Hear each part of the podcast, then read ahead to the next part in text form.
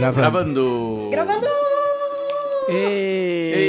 Ei. Eu gosto dessa inicial. Eu Por que a gente tá com comemorando? Por quê? Por que que a gente tá comemorando? A vida. Ah, Estamos comemorando, comemorando a vida, Trevisan. Estamos felizes. Comemorando que eu tô de volta. Tem gente que sentiu minha falta, sabia? Tem um monte de gente vocês acham que não? Eu, eu senti sua falta. Você sentiu minha falta? O caralho que você sentiu. Que vocês ficaram falando, ah, a Trevisan, ele faz como se estivesse lendo uma bula. E como se ele estivesse fazendo uma, uma declaração do imposto de renda. Vocês acham que eu não escuto o podcast? Vocês acham que eu não fui ver o que vocês falaram de mim? É, a única coisa que eu, eu até pedi desculpa pra você, publicamente, no podcast. Não ouvi. Aí, ó. Tá vendo? Só escuta o que quer. Porque, não, eu só escuto até onde eu quero. É a liberdade de não fazer o podcast. É não ter que ouvir o podcast inteiro. No momento, eu só quero deixar bem claro antes da gente, por, é, antes de começar o podcast, que eu me solidarizo e odeio todas as obras do mundo. É... Obras de construção, você quer dizer? Obras de construção. Algumas obras, algumas obras literárias, e film, filmográficas e videogameísticas também. E alguns autores de obras também. Eu, eu, na verdade, eu, eu odeio mais os autores de obras literárias do que os autores de obras... de construção civil, porque afinal de contas eles só estão só trabalhando, mas enfim. Ué, é... das obras literárias também? Não? Então eu entendi tudo errado. A gente é melhor a gente entrar nesse conversa também. mas, mas, eu, mas eu gosto de muita gente também. É, a questão é que a gente teve... A gente... A, a, a, eu já não lembro mais, dois ou três anos, eu era muito jovem ainda. É, te, teve a construção do prédio do lado do meu prédio, que durou uma eternidade. E aí a gente ficou enchendo, a gente teve várias tretas com a construção do lado. E a gente ficou, eu fiquei perguntando prazos até quando chegou que faltava uma semana pra acabar e a gente ficou olhando pela janela e, e meio que regulando pra ver quando ia acabar e quando ia acabar. E aí chegou na semana que ia acabar e aí acabou. E aí chegou no dia seguinte, a gente começou a ouvir marteladas de algum outro lugar e o outro lugar era no térreo do meu prédio. Onde fica um sindicato. Você está oficialmente flanqueado descobri... por obras. É. E aí eu descobri que eles resolveram fazer uma reforma no sindicato. Apro... Aproveitando, aproveitando a pandemia, nas palavras de quem estava responsável. Porque, aspas, já que ninguém estaria trabalhando aqui, talvez seja, fosse o melhor momento. Fecha aspas. Entendeu? E aí começou a, a reforma, que era uma semana, virou dois meses.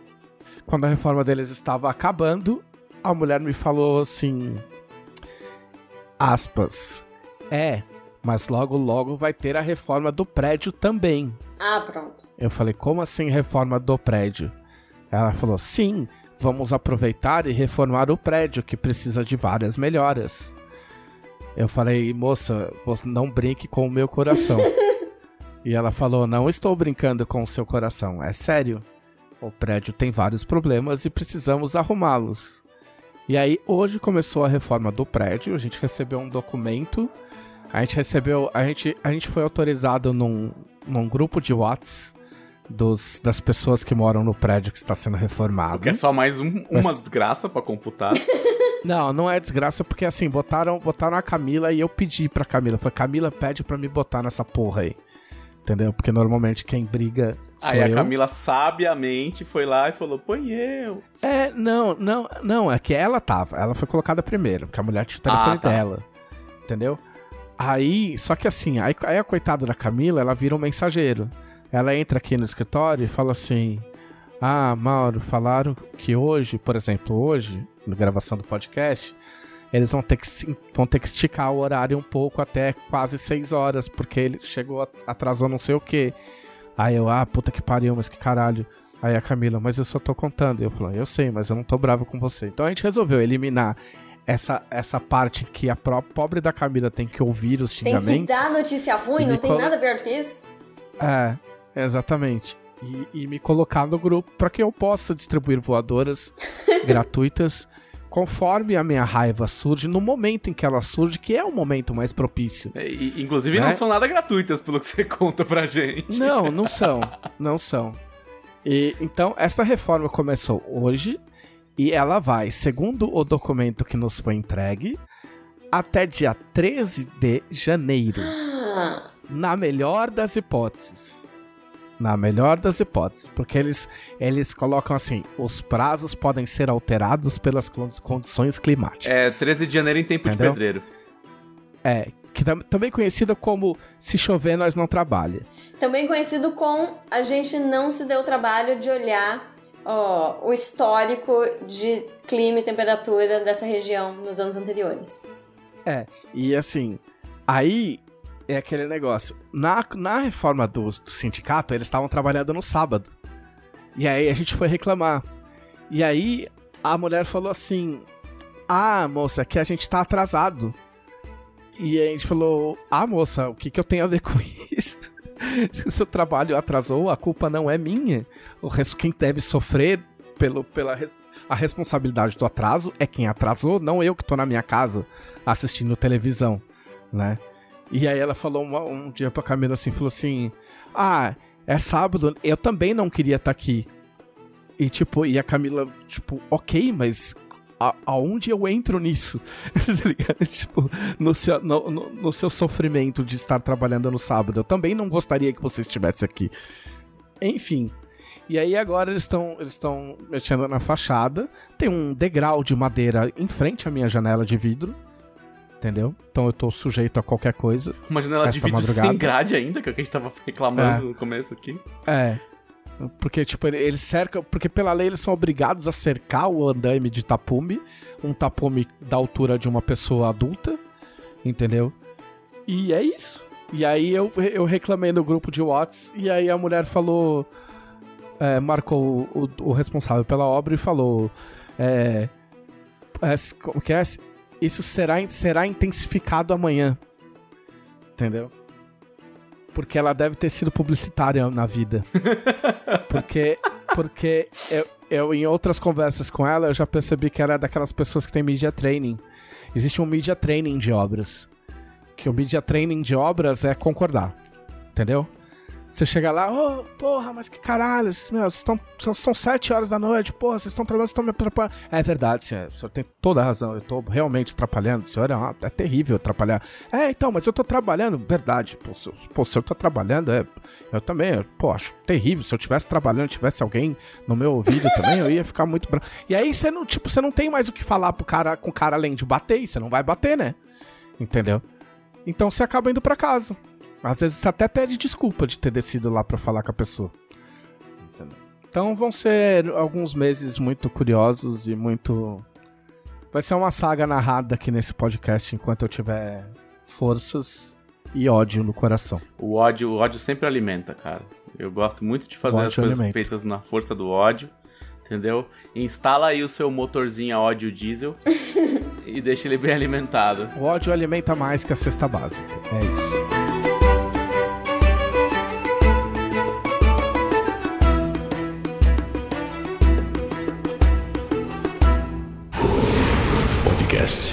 Dragão Brasil.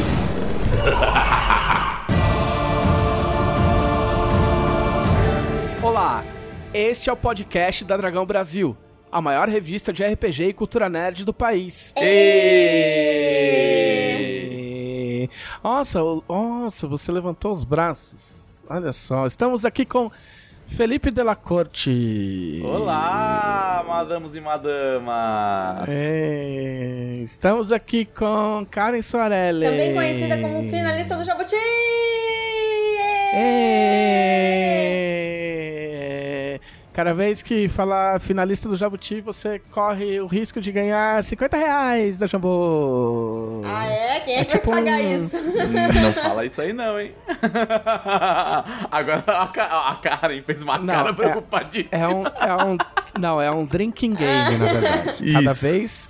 É um drinking game do bem. Cada vez que a, que a, cada vez que a Karen falar finalista do Jabuti, ou só Jabuti, você bebe água. Água? E fica muito... É, e fica hidratado. Aquela da porque... privada? Esse é o drinking game mais sem graça da história. Não, não, água normal. Água normal, cara. Água mineral. Ou você pode porque... beber Fanta laranja com energético. Com também. Energético. A Camila fez essa bobeira aqui em casa. E aí, ela não só fez, como ela tem umas garrafinhas pequenas de... Aquelas micro garrafas de, de Coca Zero... E aí sobrou e ela guardou na garrafinha e pôs na geladeira pra beber mais tarde. Tem gás. E ela gostou, porque a Camila tem paladar infantil. Porque isso, isso aí não é drink. Isso aí é criança no fim do aniversário misturando todos os refrigerantes num copo só e bebendo, né? Pra, na esperança de que exploda. Uh, e é só, só, só essas pessoas que tem hoje no podcast. Hoje é um, hoje é um podcast light. A gente tá fazendo testes, fazendo super, super testes. E aí a gente, a gente resolveu fazer um podcast enxuto kitnet. É um podcast. Perfeito. É um podcast, é um, é um, é um quarto sala. Podcast quarto sala. Então, sem muitas enrolações, vamos direto ao que vocês fizeram na semana passada. Eu fiquei muito chateado que a Karen não falou desse jeito. Você, você não fez a vozinha da vinheta. Você só falou o que vocês fizeram na semana passada. Tipo, não tem graça. É um podcast. O Felipe Della Corte, você primeiro. É, podcast. um podcast. Um podcast banquinho e violão. Podcast acústico. Vou pegar meu ukulele aqui. Eu tenho um ukulele. Ele vai tocar. Eu realmente meu peguei Deus. meu ukulele. Toca aí. Parece homem. Não, eu não vou tocar. Eu não sei tocar. não sei tocar. Eu sei fazer uns barulhinhos só. Depois, no final, eu faço tá com Legião um Urbana, acorde. Aí. Não, Legião Urbana não. O que, que você fez na semana passada, Felipe Della Corte? Na semana passada, eu fiz algumas coisas interessantes. Semana passada, eu participei pela primeira vez de uma criação de um mapa topográfico extremamente detalhado. Mapa topográfico. Exato, com todas as coisinhas bem desenhadinhas, sabe? Tipo, um, um mapa como desses que você abre no Google Maps, que tudo tem escala bonitinha, todas as construções estão ali sim, colocadinhas. Tipo o mapa antigo de Tormenta. A gente teve um mapa de Tormenta assim, que não era exatamente topográfico, mas ele era topográfico. Esse mapa dela tem aquelas bolinhas pra representar as montanhas? Tem bolinhas pra representar coisas, tem co- é, código de cor. Tem várias legendas. E ele é uma das pouquíssimas coisas que falta pra Jornada Heróica ficar pronta. Eee! Ah, errei a vogal. Ah, às vezes acontece, né? É muita vogal. O Leonel Domingos tá fazendo o mapa, um, o mapa mais importante da, da campanha, né? É super detalhado. É, ele vai ilustrar, acho que, se eu não me engano, é uma página inteira. É, se não for, é muito, muito perto disso. E foi bem divertido fazer ele casinha por casinha ali. Claro que não foi casinha por casinha, mas, tipo, decidir os tamanhos das coisas e onde vai o quê. Ah, esse, essa construção vai aqui, aquela vai ali. E desenhar os rios e as coisinhas e tal. Foi, foi, foi legal. É, o, eu gostei. O Leonel Domingos é extremamente detalhista. E ele sabe tudo sobre a, essas coisas de geografia, que na escola a gente não aprende nada, então ele aprendeu em outro lugar, obviamente. E... Ele é arquiteto, não? Ah, eu não sei, ele, ele é o cara que sabe de tudo, qualquer coisa que você... Tipo assim, fazer bebida em casa, ele tem um, um lugar, um, um quarto na casa dele, onde ele mesmo envelhece os sei lá o que, que eu não entendo de bebida. Enfim, ele é o cara que sabe fazer um monte de coisa, assim, difícil... que outras pessoas geralmente não sabem, e detalhada, e com ve- vários, vários, vários detalhes, quando é detalhado tem muitos detalhes, né? Mas é tipo, vários detalhes que requerem que a pessoa tenha um conhecimento específico sobre a coisa, sabe? Tipo, sim, essa questão de mapa, distância das coisas, quanto tempo leva pra, pra ir de um lugar ao outro. Escala. Oi? Escala. Sim. Não, e coisas até assim, do tipo... Ele, ele me perguntava coisas do tipo, mas como essa cidade se formou? Ela já é meio planejada ou ela saiu, a galera foi chegando lá em levas de peregrinos e construindo onde dava? Mas e esse muro? Esse muro é pra quê? É pra defender a cidade? Ou é pra não sei o que lá? Ah, ela tá numa região fria, porque aí eu faço os telhados de um jeito angulado específico. O, o, o Leonel Domingos, ele tem um problema muito raro no Brasil. Ele é inteligente demais. Ele deve sofrer. Entendeu? É muito difícil. Às vezes é difícil conversar com ele porque ele é muito mais inteligente que eu. Tipo assim, eu... É, às vezes eu não tô à altura pra responder isso. a, a, a, ter, a, ter, a ter o diálogo na intensidade que ele consegue ter. É, inclusive foi ele que fez o mapa de A Deusa no Labirinto. E durante a construção do mapa eu falei, não, mas pega esse ícone de Coliseu e deixa grande pra pessoa enxergar e tal. E ele ficou se remoendo, tipo, ah, mas não vai ficar não vai ficar... Ai, tô esquecendo as palavras. Na escala certa. Isso. Ah, é. ah, mas não vai ficar na escala certa. E aí vai ficar grande em relação à cidade. E eu digo, tá, mas é, é, é só pra exemplificar, sabe? A pessoa vai entender que não é, não é desse tamanho. Ele, ah, mas, mas não é o ideal. E, e, e, coitado, exatamente. Ele é muito inteligente e, e eu acho que ele sofre um pouco com isso. Ele, ele sofreu comigo também quando eu falei assim, não, cara, faz assim mesmo, não tem problema. Ele ficou, ah, não, tá bom, então, tá. Aí, aí, mas eu descobri um, um bug no sistema, que eu falava assim pra ele, falava, Leonel, é que é mágico, Leonel, é mágico. Arton é, é, não precisa ser perfeitamente a engenharia da Terra, não, entendeu? Ele fez... Foram uns caras que construíram aí os anãos, os anãos sabem fazer os bagulho mágico. Ele fez, ele fez o mapa que tá atrás da Karen Soarelli, que ninguém tá vendo porque a gente tá no podcast. Mas o antigo mapa de Tormenta, é, antes desse do Tormenta vinte, foi feito por ele. Sim, aquele e que tem, tem a umas... distância das coisas, né? Distância a cavalo, distância de tapete voador.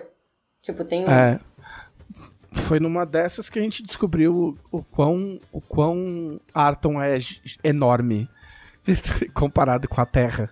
Tipo, é absurdamente enorme. Sim, é, é, é quase do tamanho de Júpiter, né? É meio ridículo, é, tipo, assim. Tipo, dá umas seis terras, né? É, é tipo... É, é, eu não lembro a proporção, porque afinal de contas, ao contrário do Leonel, eu sou burro. o, mas mas o continente em si é muito, é muito enorme, assim. Cabe uma América inteira dentro, do, dentro de Arton, eu acho. Então, umas paradas assim. Por que é assim? Por que a gente fez tão grande? Não sei. Talvez tenha sido sem querer. Talvez. O Cassaro vai me, vai me desmentir? Provável.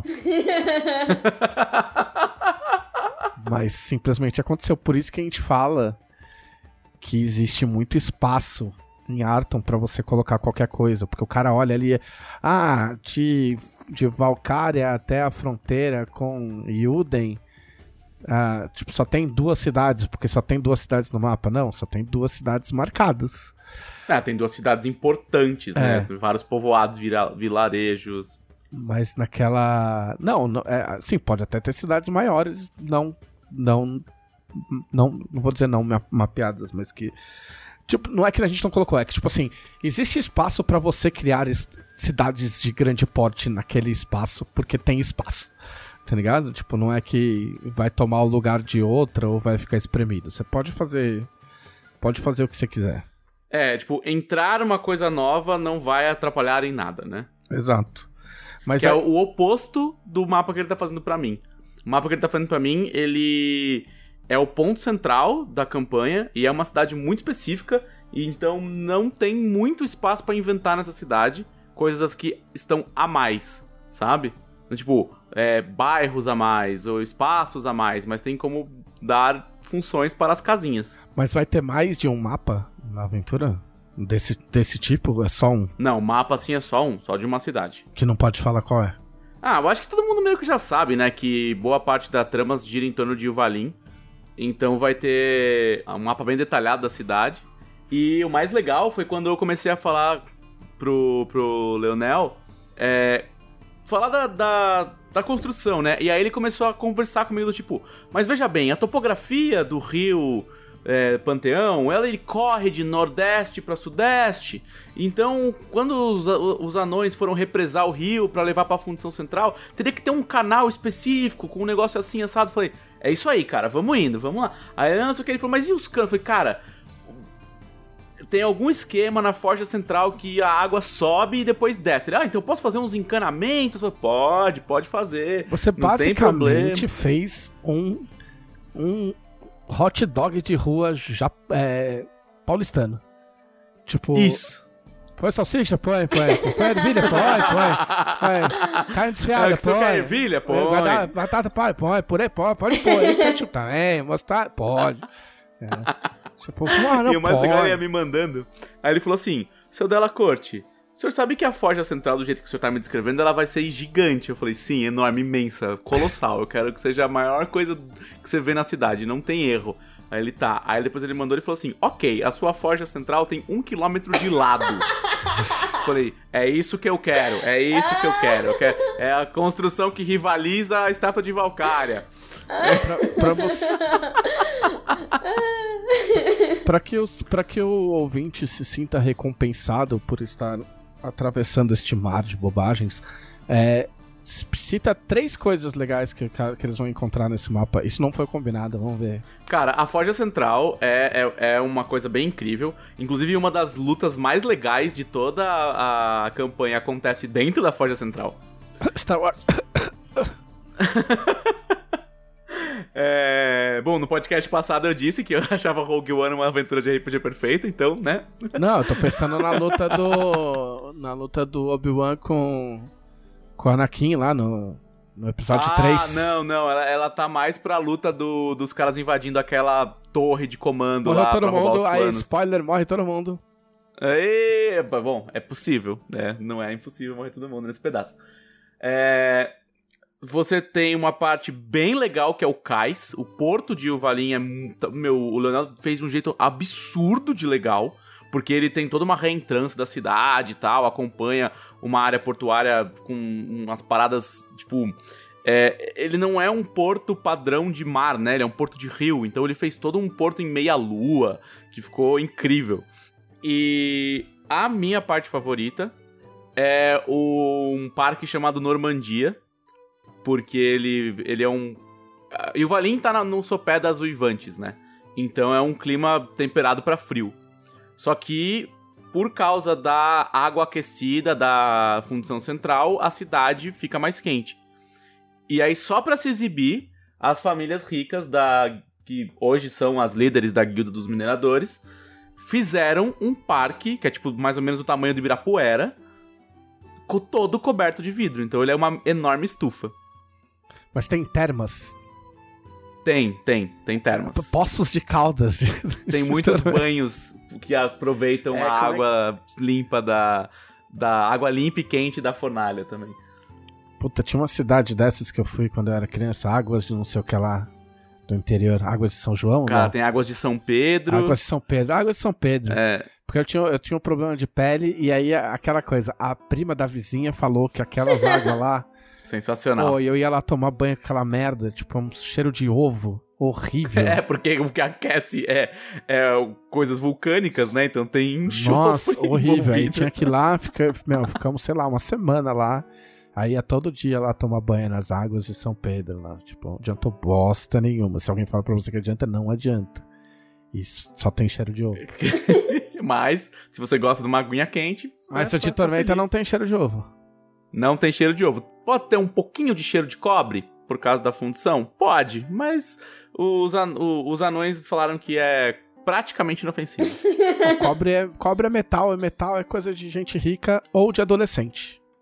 Dependendo do, da conotação. Mas é isso, foi, um, foi divertido fazer esse mapa. Foi divertido ver o Leonel falando pra mim coisas... Mas esse parque vai ficar gigantesco? Eu falei, sim, manda pau. Porque se vocês lerem o Reinado... Se vocês têm aí o Reinado D vinte, aquele lá atrás. É, quando ele, é, a população de Arton é bem grande comparada, né? A, a população de uma época medieval da Terra. Porque, veja bem, magia de cura, né? As pessoas não morrem tão fácil assim. E aí... É, ele falou, pô, mas quantas pessoas tem? E eu lembro que lá tava escrito que...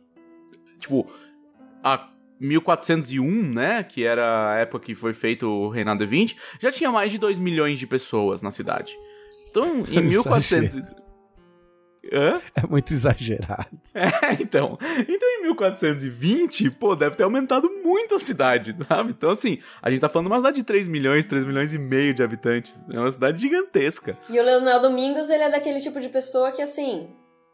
Uh... Para uma cidade operar, ela precisa de determinada estrutura. Tipo, precisa de água encanada, precisa de, sabe, certas coisas para existir, que sem elas não existe cidade. E ele olha para esse tipo de coisa e fala, tá, três milhões de pessoas.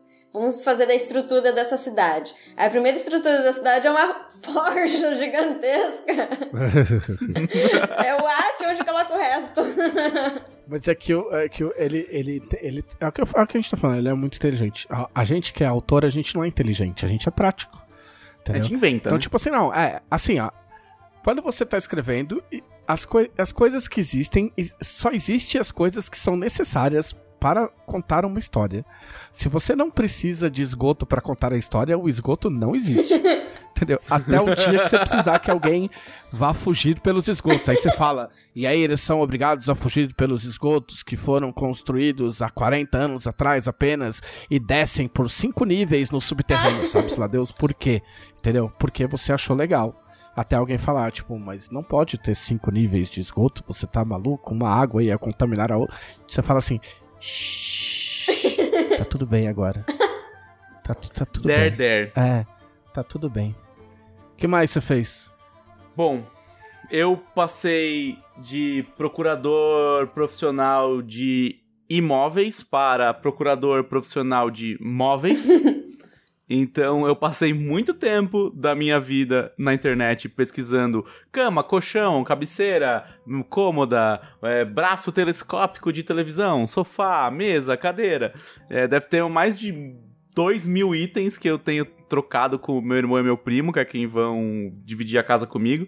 E aí a gente tá insano atrás de coisas, tipo, cansado já, sabe? Já, já tá exausto de fazer contas. Eu, inclusive, aprendi a mexer num software de, que faz planta baixa e três D, chamado Live Home três D, só pra montar os esquemas dos móveis na, nas plantas do, do, dos, dos cômodos da qual, casa. Qual o seu, qual o seu processo pra escolher... Para escolher móveis, quais, quais os pré-requisitos básicos de um bom móvel para Felipe Della Corte? Por exemplo, você quer camas com de, armários de cerejeira? Tipo, qualquer armário serve? Não. Qual então, o cômodo mais importante da sua casa? Nesse caso, como a gente vai dividir a casa em três pessoas, o cômodo mais importante é o quarto, né? Porque a gente vai passar muito tempo no quarto. Ai, mas então... é, olha que otimista, olha que jovenzão. Tipo, vou passar uma parte do tempo no quarto, tá ligado? Não, é que não adianta nada, é... você vai ficar na sala fazendo o quê, assim, durante o dia? Todo mundo trabalhando de casa, então cada um vai ter que montar seu escritório no próprio quarto, porque não tem espaço hum. pra montar um escritório. Então, o, o quarto vai ser escritório e dormitório, né? Agora, eu, o meu, o meu ponto principal é quem está em promoção. Aí eu saio vendo os, os, os enormes é, sites de... É, varejista de imóveis, né, que tem trocentos, não vou nem falar o nome deles aqui, mas aí eles estão lá, sessenta por cento, entrega grátis, não sei o quê. Só que o negócio que eu descobri é que tem trocentos milhões de pessoas comprando imóveis na pandemia, porque tem gente que tá em casa muito mais tempo agora, então eles começam a pensar, ah, o meu sofá não é tão confortável assim, quando eu passava duas horas por dia nele, ele era ok, agora que eu passo cinco, seis, acho que eu preciso de um sofá novo. Ah, acho que eu preciso de um móvel novo do computador, porque agora eu vou trabalhar de casa. Ah, acho que eu preciso de uma cadeira nova. Aí começou essa palhaçada, e aí tem móvel que tá pra entregar. Os caras estão pedindo cento e vinte dias pra entregar. Nossa. Sabe, tem móvel que tá, tá só em falta. Tem móvel que ó, o preço dele aumenta, varia, tipo, é, de vinte a trinta reais por semana, porque vai acabando estoque. Então, assim, eu tô num garimpo assustador de, tipo, tem pronta entrega? Tipo, vai demorar menos de três meses pra me entregar? Ah, vai... É, tipo, tá na promoção? Dá pra comprar vários juntos? Meu irmão já manda um link assim. Cara, gostei dessa cama aqui, ó. Vai entregar duas, o frete fica pela metade. Bora, bora. Aí a gente compra duas, sabe? Então, tipo, já, já tá nesse nível, já. Mas eu me preocupei com duas coisas, cara. A, a, aonde eu vou apoiar meu computador e aonde eu vou dormir. Ok. Tipo, é isso, assim. Você o resto... De um, você precisa de um colchonete e um mar... caixa de papelão, bem dura. É isso, é isso. Não, eu sou chato com, com, com cama, assim, tipo... Tanto que o único móvel que eu saí de casa pra comprar, que não é nenhum móvel, foi o colchão. Porque eu falei, mano, colchão pela internet vai ser osso, eu quero deitar cama no box, colchão, sabe? Mano, cama box é o esquema. Não, a cama, a cama box eu comprei, mas o, o colchão em si, que é o... né, que eu, eu falei, meu, eu quero ter, pelo menos testar o colchão, sentar nele, deitar nele. Não dá pra comprar pela internet. Mesmo porque em vários lugares não tinha devolução, né? Aí foi a única vez que eu saí de casa pra comprar móveis. E eu até conversei com o Trevisan no Twitter. E eu falei, mano, o meu cérebro deu uma bugada, assim, sabe? Tipo, andar na rua com várias pessoas, entrar numa loja, falar com um vendedor, nossa, ficar lá fala. Dentro, sabe? Tipo, o, o meu cérebro bugou um pouco, assim, sabe? Ficou tipo, o que, que a gente tá fazendo aqui? Eu não sei o que é isso mais. Eu não, eu não, eu não sei como brincar disso. Você sabe que eu tenho uma irmã que tem uma empresa que faz cama box. Ah, que bom que você falou agora que eu já comprei minha cama box. Você também não perguntou? Mas ela é o tipo de coisa que eu pergunto, né? Mas eu não sei se ela tem loja própria, cara. Ela distribui. É. Tinha uma época que ela fazia móveis e distribuía até na Tox Tok, na real. Elas têm uma, elas, ela, ela tem uma, ela é uma marinha, tem uma moveleira grande. Tem o próprio. Tem o próprio, a própria área de reflorestamento, bicho. Pô, aí sim. É pra quem que você acha que eu corro quando as coisas apertam? Um beijo, minha irmã. É que não ouve esse podcast, ainda bem. Ainda bem. É. Ainda bem, senão ainda você não bem. Teria mais pra quem correr. Ah, que nada. Mas, é, mas isso tomou, tá tomando boa parte da minha, das minhas semanas, cara. Tipo, porque a gente já tá vendo que as coisas estão demorando e a gente quer mudar em novembro, né? No comecinho de novembro. Então é tipo, corre pra comprar fogão, corre pra comprar cama. E eu sei que eu vou viver igual um refugiado por uma ou duas semanas, tipo, dormindo num colchão no chão, com minhas roupas em malas, é, tendo apenas internet e geladeira. Amigo, eu já me mudei pro Canadá uma vez carregando só roupa. E eu cheguei no apartamento e eu falei, pronto, eu tenho um apartamento e ele está vazio. Tipo, no frio. Nossa, deve dar um desesperinho, Não, né? eu fui no... Eu tive o bom senso de ir no verão. O que que acontece? Essa, essa história é muito impressionante.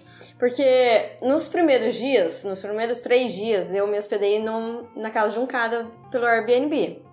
E aí foram uns três dias de busca de apartamento, porque não dá pra alugar estando aqui. Então, em três dias, eu arranjei um apartamento e me mudei pro apartamento.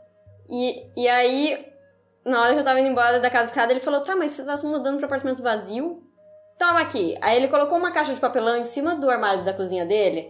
Ele abriu os... Era um, um cara assim de uns sessenta anos. Ele abriu o, o móvel da cozinha e começou a tirar copo de dentro da, do armário dele, colocar na caixa e deu pra mim, tipo, copo, prato, talher. E aí eu levei pra minha casa, eu cheguei... Ah, ele me deu um colchão também. Então eu cheguei no apartamento novo, eu tinha um colchão, eu tinha prato, talher e copo. E as, e as roupas que eu trouxe do Brasil e uma gata. Ah, pronto, é uma casa já. É, quem ficou mais feliz foi a gata, porque tinha uma caixa de papelão e um armário e uma casa vazia. É tudo que o gato quer. Mas lá não tem, no Canadá não tem essas casas pré-mobiliadas. Você não aluga mobiliário, que nem a gente assiste esses programas, eu e a Camila, a gente assiste muito esses programas de, de Ame ou, Ame ou Deixa, tá ligado? O Vancouver, o Vancouver, que é o que é, o que é legal.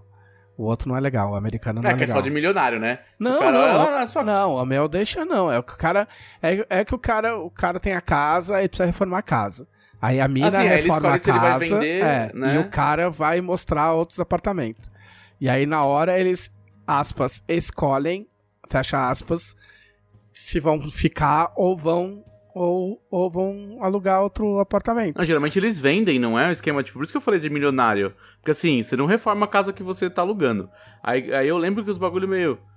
Ah, a tua casa está avaliada em um milhão e trezentos mil dólares, então a gente vai ver se a gente consegue comprar uma casa mais legal do jeito que você quer, ou a gente vai reformar a tua e você vende ela ou, ou fica com ela e tal. Aí a reforma tem um valor X e aí fala, pô, a reforma vai custar trinta e cinco mil dólares, mas você pode é, colocar esse valor em cima de uma casa nova e aí por setenta mil você compra essa casa nova. E aí os caras só falam, tipo, uns valores absurdos, sabe? Eu falo, gente, que isso, cara? Pois é, eu cheguei no Canadá, onde todos os meus gastos eram em dólares canadenses, cheguei lá trazendo os meus reais. Aí eu falei, bom, eu não tenho como pegar um apartamento mobiliado. Aí eu me mudei para o meu apartamento que tinha um colchão que eu ganhei. Aí você viveu uma refugiada, igual eu vou viver. Um colchão no chão, internet, uma geladeira. E aí eu comecei a comprar os móveis pela, pelo site do Walmart, porque eles entregavam. E eu não tinha que ir buscar eu mesma, que é o que acontece na maioria dos sites de, de móveis no Canadá. E eles entregavam na minha casa e eu só montava o móvel. Nossa, mas isso é bem... contraproducente, né? Tipo assim, ah, te comprar esse guarda-roupa aqui, oito portas. Ah, vem buscar aí. Parceiro, você acha que eu tenho que um caminhão pra ir buscar a porra do móvel? Tipo, como assim, cara? É, isso é algo que eu nunca entendi.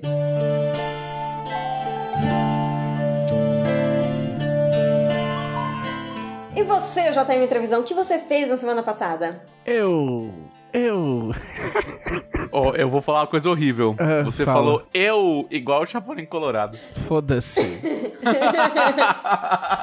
Essa merda, essa merda. Chapolin é uma merda e Chaves é uma merda. Só pra deixar claro. Só pra deixar claro que as opiniões aqui não representam a opinião da editora e nem de todos os seus... Nem os participantes. participantes. Não, não, não porque... Não, porque as opiniões da editora não interessam, porque a editora faz livro, isso é um podcast, isso é áudio, não tem nada a ver com o que a editora faz, e a opinião de vocês também não me interessa, então tá, a opinião, a minha opinião é a opinião que do podcast. E pronto. Então tá tudo certo. É, exato. Vocês citem, vocês só citem Chaves quando eu não estiver aqui, porque provavelmente vocês já fizeram.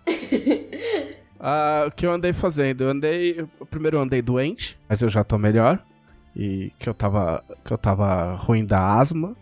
Aliás, tinha, permitiu... tinha um milhão hum. de conselheiros da revista Dragão Brasil perguntando como o senhor está, se está melhor agora. Sabe por quê? Isso aí é interesse. Porque se eu ficar muito doente, eu paro de fazer a revista. Entendeu? E aí? E aí até eles acostumarem com, com, com alguém que usurpe meu lugar, por exemplo, o seu Felipe Della Corte, eles, eles têm medo que a revista acabe, mas eu tô bem. Umas tocinhas esparsas, mas eu tô bem. É, o mais legal é, eu tô bem. É, é porque tem que, tem que deixar esse, esse ar de mistério, né? Você pode ter que estar tá bom, mas não tão bom. Entendeu? Entendi. Uh, o descanso me deu tempo pra assistir séries. Ei, eu assisti um monte Ei. de... Eu tenho assistido um monte de coisa, na verdade. Mas a última coisa que eu assisti foi, foi The Leftovers. Que é uma série... Que é uma série... Que é uma série que, assim, até, até pouco tempo atrás era, tipo, uma coisa que eu sabia levemente que existia. Sabe aquelas séries que, tipo, assim... Ah, um dia alguém, um primo de alguém que eu conheço falou de uma série que parecia legal. Talvez seja essa. Sabe esse esquema? Sim, ela, ela, ela chegou na sua vida e você nem lembra de como chegou, né? É, não, ela, é aquelas que você sabe que existia, entendeu? Tipo, que tava aí, mas você não, tipo, não resolveu assistir, ninguém, nenhum dos seus amigos assistiu, ninguém te indicou, entendeu? Eu você não nunca... sabe quem eram os atores. Eu nunca ouvi falar, pra mim é uma série sobre pois o que é. sobrou do almoço vai virar janta. Exatamente, exatamente, tem esse tro... eu acredito que tem esse trocadilho no, no, no, no título, mas enfim, ela é uma série relativamente importante, porque ela é uma série uh, cujo show, showrunner... É o, é o Damon Lindelof. Você sabe quem é o Damon Lindelof? Nunca ouvi falar. Não. Ouviu, sim. O Damon Lindelof era o show, um dos showrunners do Lost. E ele Minha foi... vez. Minha vez. Eu é. odeio Lost. Eu assisti a segunda temporada e acho uma porcaria. Eu assisti foda-se. um episódio e não vi minha menor graça. Então, ah, você não foda-se, porque eu não falo essas coisas pra você, cara. é... Ele foi... Ele foi um dos showrunners do, do, do Lost, junto com um cara chamado Car- Carlton Cuse, uma coisa assim. E ele foi o showrunner do, da série do Watchmen, que todo mundo ficou de, de pipi duro há pouco tempo atrás. Todo, pipi todo... azul duro. É. O, eu assisti o Watchmen, eu achei legal, eu achei importante em, em vários aspectos. Né? Mas eu não achei necessariamente assim tão legal. Eu achei t- muito legal na parte que não é o Watchmen, na parte o, na parte Watchmen eu achei uma coisa legal e as, o resto das coisas meio, meio bobas até. Mas enfim, todo mundo achou o máximo. E aí a questão é que o The Leftovers foi a série que ele fez antes, entre o Lost e o Watchmen, já pela H B O. Hum. Então eu já tinha visto gente falar assim... que o, o Leftovers era o Lost que deu certo. Porque ela é uma série em três... É uma série em três temporadas, acabou. Entendeu? Três temporadas de dez episódios, se eu não me engano, e é isso aí. E aí, como eu assinei a, o H B O Go pra assistir Lovecraft Country, que é outra série, uh, eu acabei pegando essa série pra assistir. E eu achei muito foda. E aí, a, a premissa da série é... No dia quatorze de outubro de um ano não discriminado, uh, dois por cento da população das pessoas da, da, da, da Terra sumiu. Mas sumiu assim, tipo, a gente tá fazendo podcast, eu falo, ah, eu vou no banheiro, aí eu vou no banheiro e não volto. Tá ligado? Tipo... A população da Terra foi comprar cigarro e nunca mais voltou. É, tipo, aí, tipo isso, mas é que assim, por exemplo, uma das, uma das cenas de abertura é uma mulher com um filho, um bebê de colo. E aí, o bebê tá chorando, o bebê tá chorando, ela vai lá e entra no estacionamento com as, no carro, com as compras e tal, não sei o que, senta no banco da frente, bota o moleque no, no banco de trás, o moleque tá chorando, a câmera volta pra ela no banco da frente, ela olha o celular, quando ela olha pra trás, o moleque não tá mais lá. Entendeu? Então é, é nesse, nesse nível, assim, as pessoas desapareceram é, do é, nada. É, é tipo, pum. É. Estava lutando. E aí, tipo, isso, isso bate muito com a história do arrebatamento, que é de uma vertente cristã, cujo... É, não sei qual das vertentes, porque a, a, a religião cristã normalmente não me interessa. É, não fiquem com ciúme, porque nenhuma religião organizada me interessa. Só a religião então, da Tormenta? É, é. É, é porque essa... Mas não pode organizar muito não, senão ele não vai... É, mas, mas, mas tem que dar dinheiro, então tem, tem alguma coisa a ver com religião. É... Então bate com o arrebatamento, é a história do arrebatamento, é aquela história que... que... O arrebatamento, inclusive, tem um, tem um lance que existe um número X de pessoas. Tipo assim, trezentos e cinquenta e quatro mil pessoas vão. Se você for o trezentos e cinquenta e cinco, você não entra no céu. É. E aí bate com essa história. E aí a série é sobre...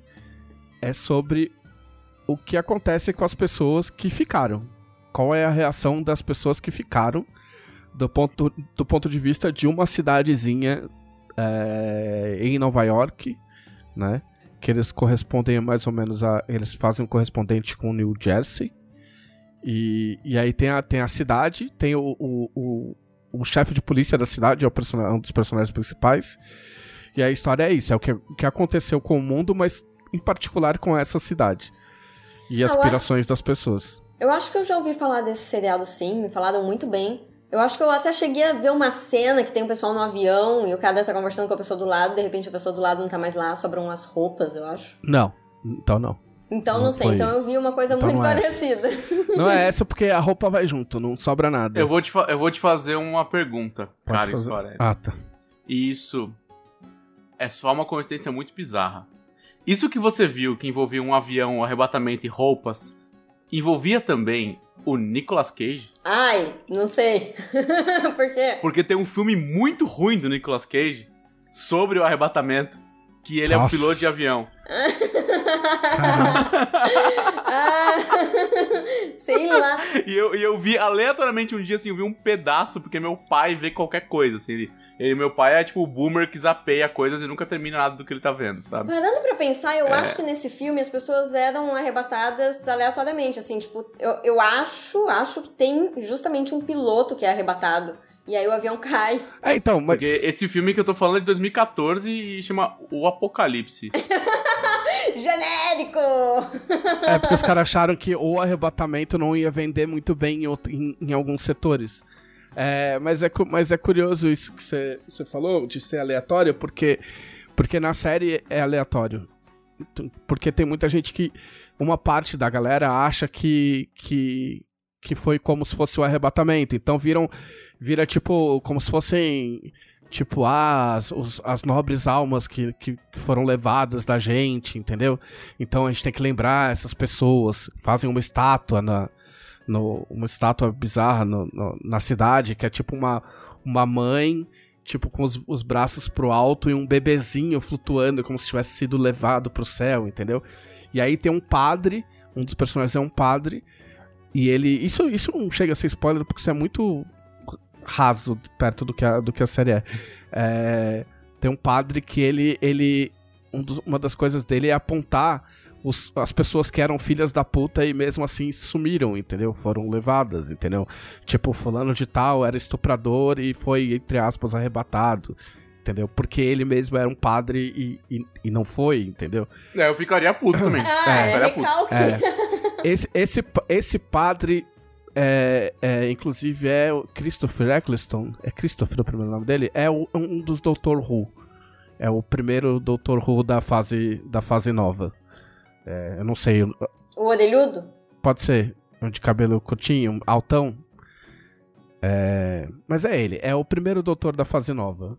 Eu não sei o número do quem é o quinto doutor, o sexto doutor, whatever. Ah, eu já soube isso tudo, já gostei muito, só que agora eu não lembro nada, ficou tudo misturado. É, mas enfim, um dos caras é ele, e a história, e a história é meio... A, a premissa é meio essa. Tipo, criam-se seitas, tem uma seita muito louca na, na cidade, que o pessoal usa branco, uh, fuma o tempo inteiro e não pode falar. Eles só escrevem num, numa cadeira, num, num papelzinho, assim, ninguém pode falar um com o outro. E, e aí, enfim, aí é o desenrolar disso aí. Essa é a base do negócio. E aí a coisa vai ficando cada vez mais louca até a terceira temporada. A primeira temporada é baseada no livro, que no momento eu tô lendo. O autor do livro é, chama Tom Perrotta. E ele... E a primeira... A, eles falam que a primeira... Embora tenha modificações, né? Eu tô lendo o livro, eu vi que tem mudanças. Uh, o livro corresponde à primeira temporada. O resto eles inventaram. Eu já ouvi isso antes. É, então, pois e é. Não terminou só... muito bem. É, então, não deu certo. Então, só que... Só que o Tom Perrotta, o escritor do, do livro... participou, foi, era um dos, dos, dos escritores, dos, dos autores da série até a terceira temporada, então ele meio que participou do processo criativo direto até o final da série, entendeu? Então ele, ele ajudou a inventar as coisas que não tinham no livro dele, então é uma coisa que fica... Mas assim, é uma, é uma série completamente maluca, é pra quem gosta de coisas doidas, de tipo não saber o que vai acontecer mesmo. E eu achei o final dela muito satisfatório, muito legal. E eu vi que a internet achou o final muito bom e a crítica achou muito bom. E aí Uau, eu... é bem difícil. Pois Caramba. É, e aí eu presumi, por que, que será que deu, que deu certo? Deu certo por quê? Porque não teve hype. Porque as pessoas só assistiram e virou um negócio que nem todo mundo, nem todo mundo conhece. Tipo, virou uma coisa meio, meio cult. E aí as pessoas assistiram de boinha e acharam legal e foi todo, foi todo mundo feliz. E ao mesmo tempo não deve ter sido tão ignorado a ponto de ser cancelado. É, não, acho que ficou... Porque assim, a H B O, a H B O raramente cancela, né, eu acho. Porque eles fazem uma temporada, três temporadas, é uma, é uma coisa... O, o, o, próprio, o próprio Lost, porque assim, depois eu, depois eu passei um dia inteiro assistindo só entrevistas do, do Damon Lindelof. Porque eu acho ele um cara legal. E aí eu fiquei assistindo entrevistas até pra entender as diferenças de desenvolvimento entre o, entre o Lost e essa série, já que uma deu tão certo e a outra deu tipo, tão certo e depois tão errado ao mesmo tempo. Ah, mas e... não acho que deu errado. Não, não é que deu Lost. Errado, cara. Mas assim, ó, deu errado no sentido assim, ó, o cara, o cara saiu do Twitter em dois mil e catorze e nunca mais voltou. E o cara, tipo assim, ó, odeia o Twitter. Ele fala, assim, ele, fala o que, ele fala o que qualquer criador fala, menos a Karen. Tipo assim, é, você, você acorda de manhã, abre o Twitter, lê vinte opiniões, dezenove são adorando seu trabalho, uma é querendo que você morra, você se concentra na que quer que você morra e acaba com o seu dia. É o que acontece comigo. Eu resolvi isso de um jeito muito mais fácil, que se chama block. Não, mas, mas aí é uma outra discussão. Eu, tipo assim, é depois que eu... eu é, é igual você falar, você tomar um murro na cara e, e falar assim, ah, agora eu tô com a mão levantada, ele não vai me acertar outro. Você já tomou um murro, entendeu? Mas aí eu acho que isso vai de pessoa pra pessoa também. Eu acho que tem... Eu acho ótimo as pessoas que não, não sentem desse jeito. Mas no caso do cara foi pesado por causa do final do Lost. Uma galera, a maior parte da galera acho que não gostou, entendeu? Eu também não acho. Eu achei meio picareta, mas pra mim eu, eu, eu curto mais a, o rolê do que, do que o final do rolê, saca? E Sim, eu, eu acho é, o rolê é, sobre, do... é sobre a jornada. É, e eu acho o rolê do Lost bem louco, assim.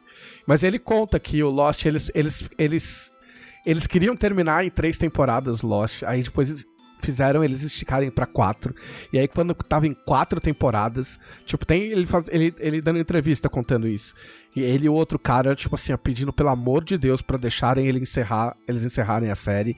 E aí é reunião atrás de reunião. E aí um dia eles receberam a ligação, né, da... da puta, quem que, quem que faz... Quem que, quem que era a A B C que fazia Lost?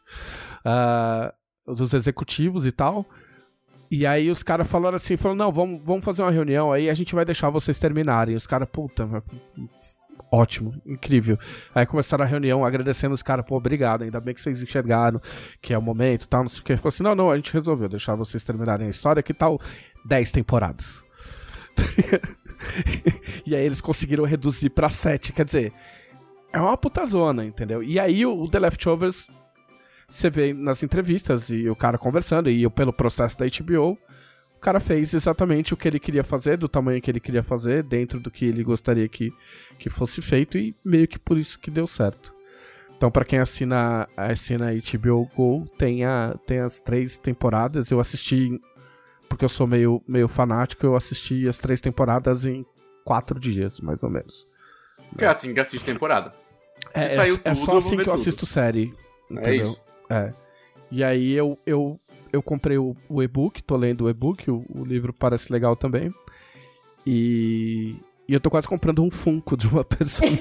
só, só porque, só porque, tipo assim, as pessoas que vierem na minha casa depois, tipo, se a pandemia acabar, não vão saber do que se trata. Porque virou um negócio, tipo, ah, que legal, tem essa banda alternativa que acabou em dois mil e dezessete e ninguém conhece direito. Porque a série acabou em dois mil e dezessete, inclu- inclusive. Uh, então é isso. Ah, o senhor tá se tornando... um hipster do Funko, é isso? É, então. Hipster do Funko, e além disso, só pra falar rapidinho, eu tô jogando muito N B A two K twenty-one, que é joguinho de basquete, também conhecido como joguinho de basquete da N B A, e eles têm um modo, modo se fudeu, modo vício se fudeu de cartinha, entendeu?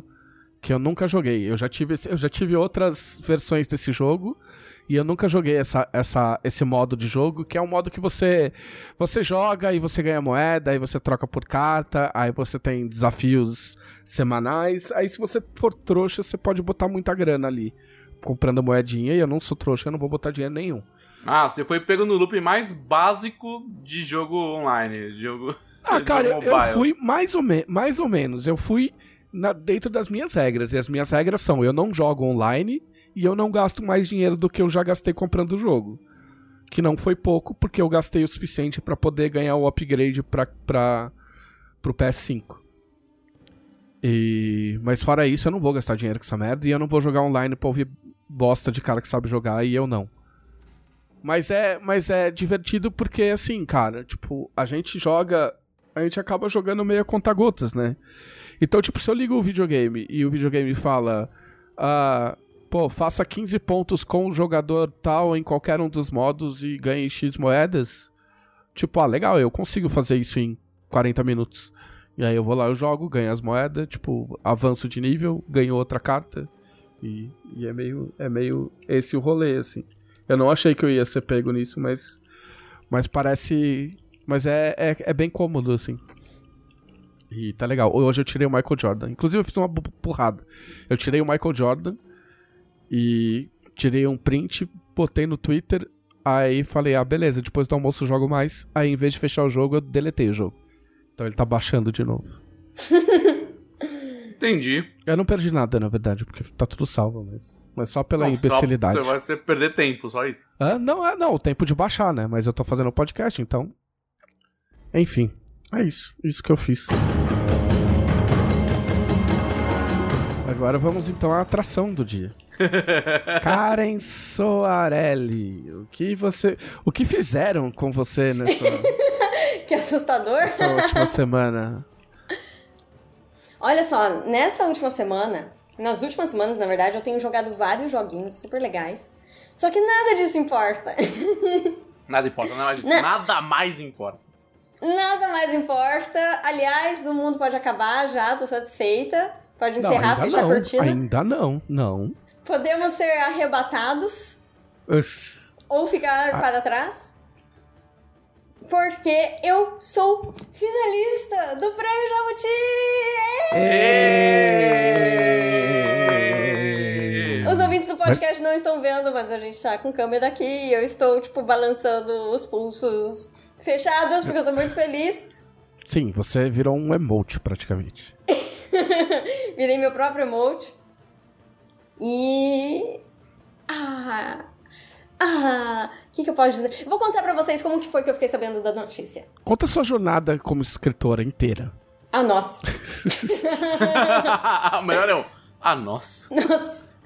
Não, o que acontece? Quinta-feira de manhã eu tenho aula do mestrado. Tava lá tendo aula de teoria do drama. Aliás, eu tô escrevendo um negócio que eu tô me divertindo um monte. Não sei se o Trevisan chegou a ler. Eu sei o que você tá escrevendo, ah. não li. Não li. Mas eu sei o que você tá escrevendo. Terminei hoje. Mas não importa, não é esse o assunto. A questão é que eu preciso fazer uh, uma peça pra teorias do drama. E aí eu estava... Tinha acabado de acabar a aula, acabou um pouco mais cedo. Eu tava lá, de boa, escrevendo a minha peça. E...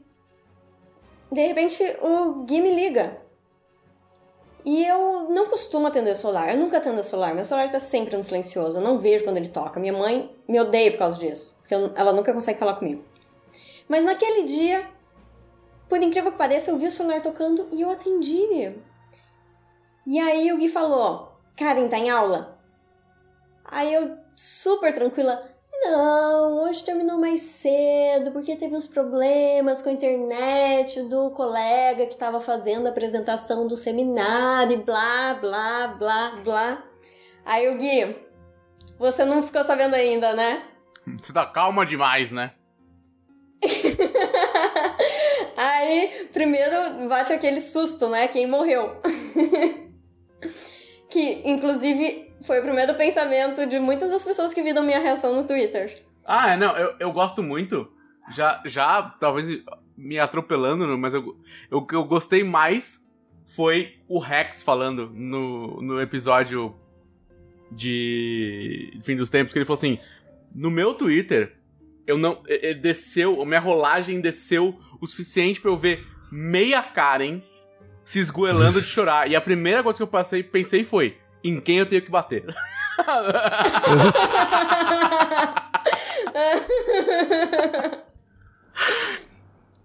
Pois é, aí o, aí o Gui me contou. Ele falou assim, Karen, é que saiu o resultado do Jabuti. Aí, aí eu... Ah! Aí ele... E adivinha quem tá na lista? E eu... Ah! Eu quem? Aí ele, A Deusa no Labirinto, você tá na lista, é! Aí eu, é! Todo mundo, é! Aí, aí eu comecei a chorar desesperadamente, e ele falou pra mim que, na verdade, ele tinha ficado sabendo, porque o Vini avisou no grupo do WhatsApp da equipe da Jambô. Aí eu falei, tá, não, peraí, então eu vou, vou responder no grupo da Jambô. E aí eu desliguei o telefone com o Gui, e aí eu... Eu fiz uma coisa que eu nunca tinha feito na minha vida. Eu gravei um áudio do WhatsApp. É o melhor áudio. É o melhor áudio do ano. Pessoas nunca me mandem um áudio no WhatsApp. Aliás, a maioria das pessoas não tem meu WhatsApp. Eu não passo meu WhatsApp para pessoas aleatórias. Mas aqueles que têm, se mandarem áudio, sabe que eu não vou escutar o áudio. Porque eu detesto o áudio do WhatsApp. Por favor, escrevam para mim. E...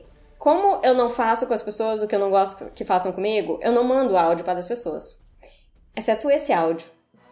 E depois que eu mandei, eu nunca mais ouvi esse áudio. Mas eu tenho certeza de que ele deve estar tá bem interessante, porque eu tô tipo... Ué! Adonias, toca o áudio aí. É, eu tinha que acertar esse áudio e colocar aqui no ar. Eu, eu nem sei o que eu falei. Ah, obrigada a todo mundo pela ajuda. É maravilhoso. Não, blá, blá. Esse áudio é incrível. Esse áudio é o melhor áudio que eu recebi no meu ano. De longe. E aí eu desliguei o áudio pro grupo. E aí eu... eu e eu tava, tava sozinha. O Gui não tava comigo. Eu falei, cara, eu, eu não vou comemorar sozinha. Não vou ficar aqui chorando sozinha, né? Aí eu abri a câmera e gravei aquele vídeo que eu mandei no Twitter, no Facebook, no Instagram. E é tipo... É a continuação do áudio.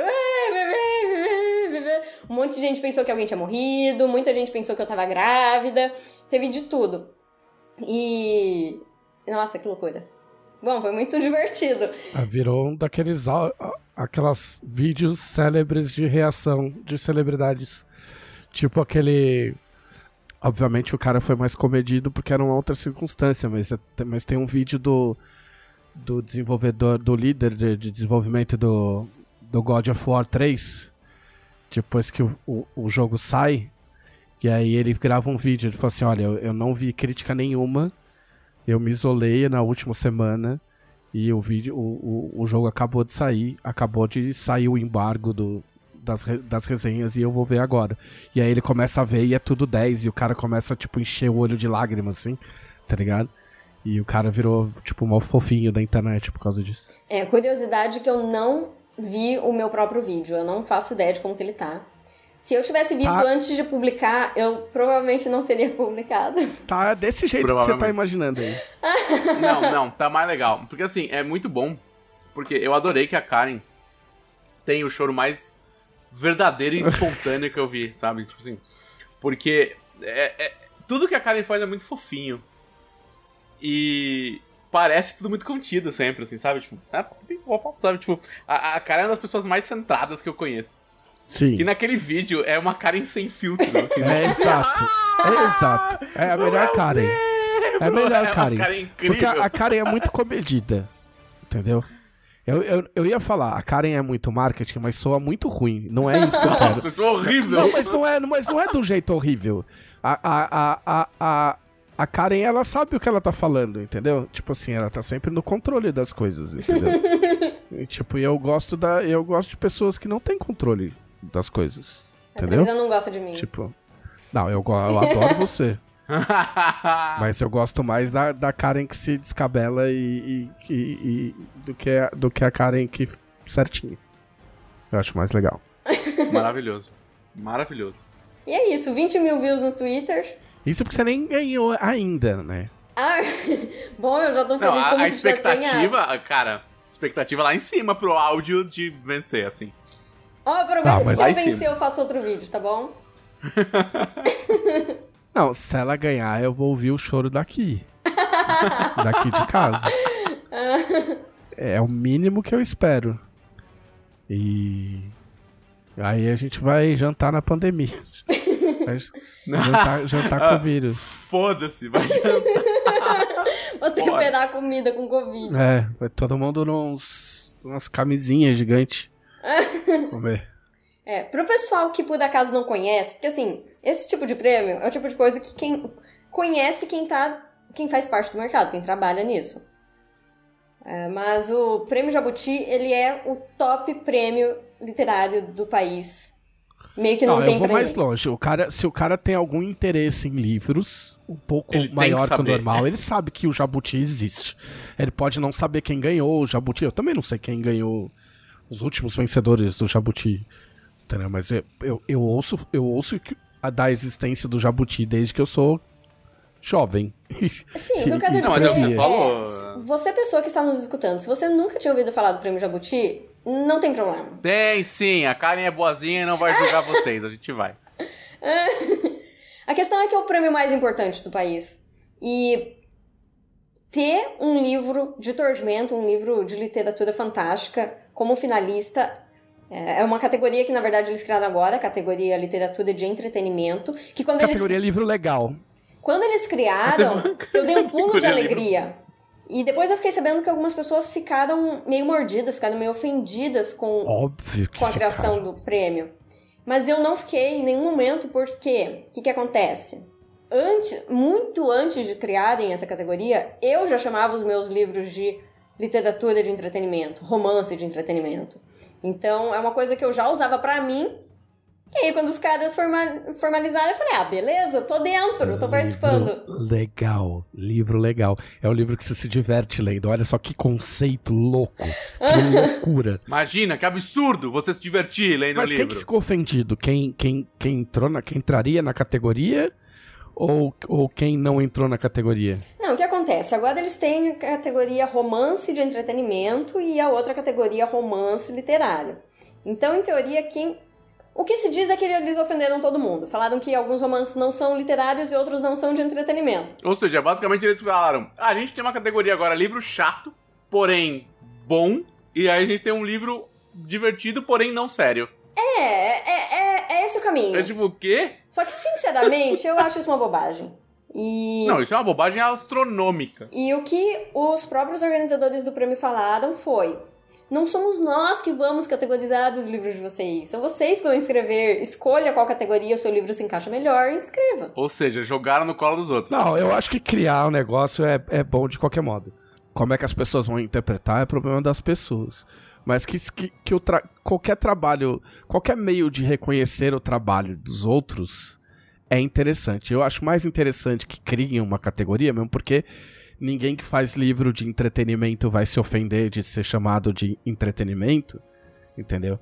É, é, é melhor que reconheça, que um, que um prêmio desta, desta altura reconheça a existência e a importância de, da literatura de entretenimento do que não reconhe- fingir que não existe, entendeu?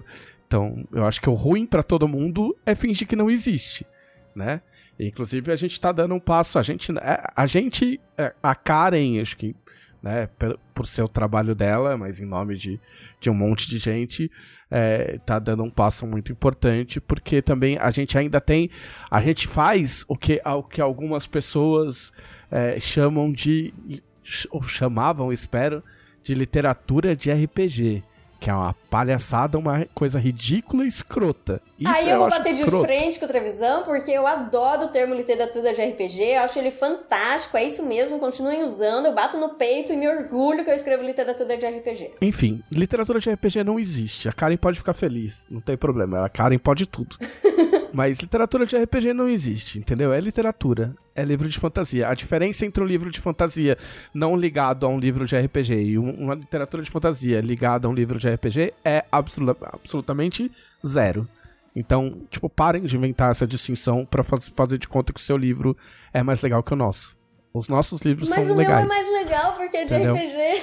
Não, o seu livro é mais legal porque tá, é finalista do, do, do Jabuti. Não, é meu livro é mais legal. Não, não. E porque meu é legal. livro é finalista do é Jabuti porque é legal. Não inverta os fatos. Tá bem. Os dois, as duas sentenças são verdadeiras. E é importante a gente deixar claro que esse prêmio não é, não é uma categoria de fantasia. Então tem vários gêneros, tem policial, tem histórico, tem um monte de livro diferente. E pra nós é um orgulho muito grande ter um livro de fantasia lá como finalista do prêmio. Tem alguns outros de fantasia, enfim, eu não tô com a lista aqui agora, mas é, pra literatura de fantasia isso é, um, é um grande, uma grande vitória, sabe? É muito mais do que o livro da Karen, é uma, uma categoria que tá ali representada. Todo um gênero. Mas é a Karen que tá lá também. Então, é. Viva a Karen! Ei. Ei. Muito bem, só isso que você fez? Só, só isso. Não, eu fiz um monte de outras coisas. Só a questão isso. é que depois só. que eu recebi essa notícia, primeiro que eu parei de conseguir dormir. Segundo que eu voltei Faz a tomar sentido. energético em horários esquisitos. Que eu, eu tava tá parando. Viciada. Você Não, tá eu tava viciada. me desintoxicando. E aí foi por água você abaixo. Você e o Guilherme. Você e o Guilherme. Principalmente o Guilherme, que eu acho que o Guilherme é mais do que você. O Guilherme não, o Guilherme já tá em outro patamar já. Tipo, meu, é aquelas, aquelas injeção de insulina que a Camila toma, só que é energético. Quando você Na começa coxa, a escolher o seu tá. energético baseado no preço e não no gosto, a Camila é faz isso tá também. Viciado. A Camila faz isso, mas tem um agravante, o dela é zero. E energético zero custa mais caro. Então eu não, até mas perdoo. O que o Gui bebe é zero. O que tava na promoção é do zero. Por um real e noventa e nove centavos. Ah, então é, então é, tá, é, então tá todo mundo ocupado. E, inclusive, a Camila ficou fazendo a bebida de criança lá do Rafa. Vocês estragaram a vida de um monte de gente quando vocês ficaram tomando conta do podcast. Não, mas olha, eu tô tentando beber menos energético, tá? Só pra ficar claro. É, agora eu tô só na Coca-Cola, tá bom? Mas você bebia... Ah, melhorou muito. Você bebia energético durante o dia, assim? Não, bebi em momentos importantes. Por exemplo, o que que acontece? Na quinta-feira, o dia da, da mesa do Leonel, do Fim dos Tempos, a mesa termina muito tarde. E a quinta-feira é justamente o dia que eu acordo mais cedo, porque eu tenho aula de manhã. E aí o que acontece? Eu, na maioria das vezes eu durmo um pouquinho à tarde, só que nem sempre eu consigo. E aí eu chego à noite e eu tô tipo, ah, zumbi. Aí eu bebo energético e fico, fico lisinho, sabe? Mas o energético, o energético faz parte do roleplay da sua personagem. A sua personagem não seria a mesma se você não tomasse energético é antes de jogar. É verdade. Tem que tá estar tá num, num estalo ali, ou você tem que é. consumir muito açúcar. Tipo assim, ou é energético, ou é drogas ilícitas que a gente não quer, entendeu? Então é melhor é energético.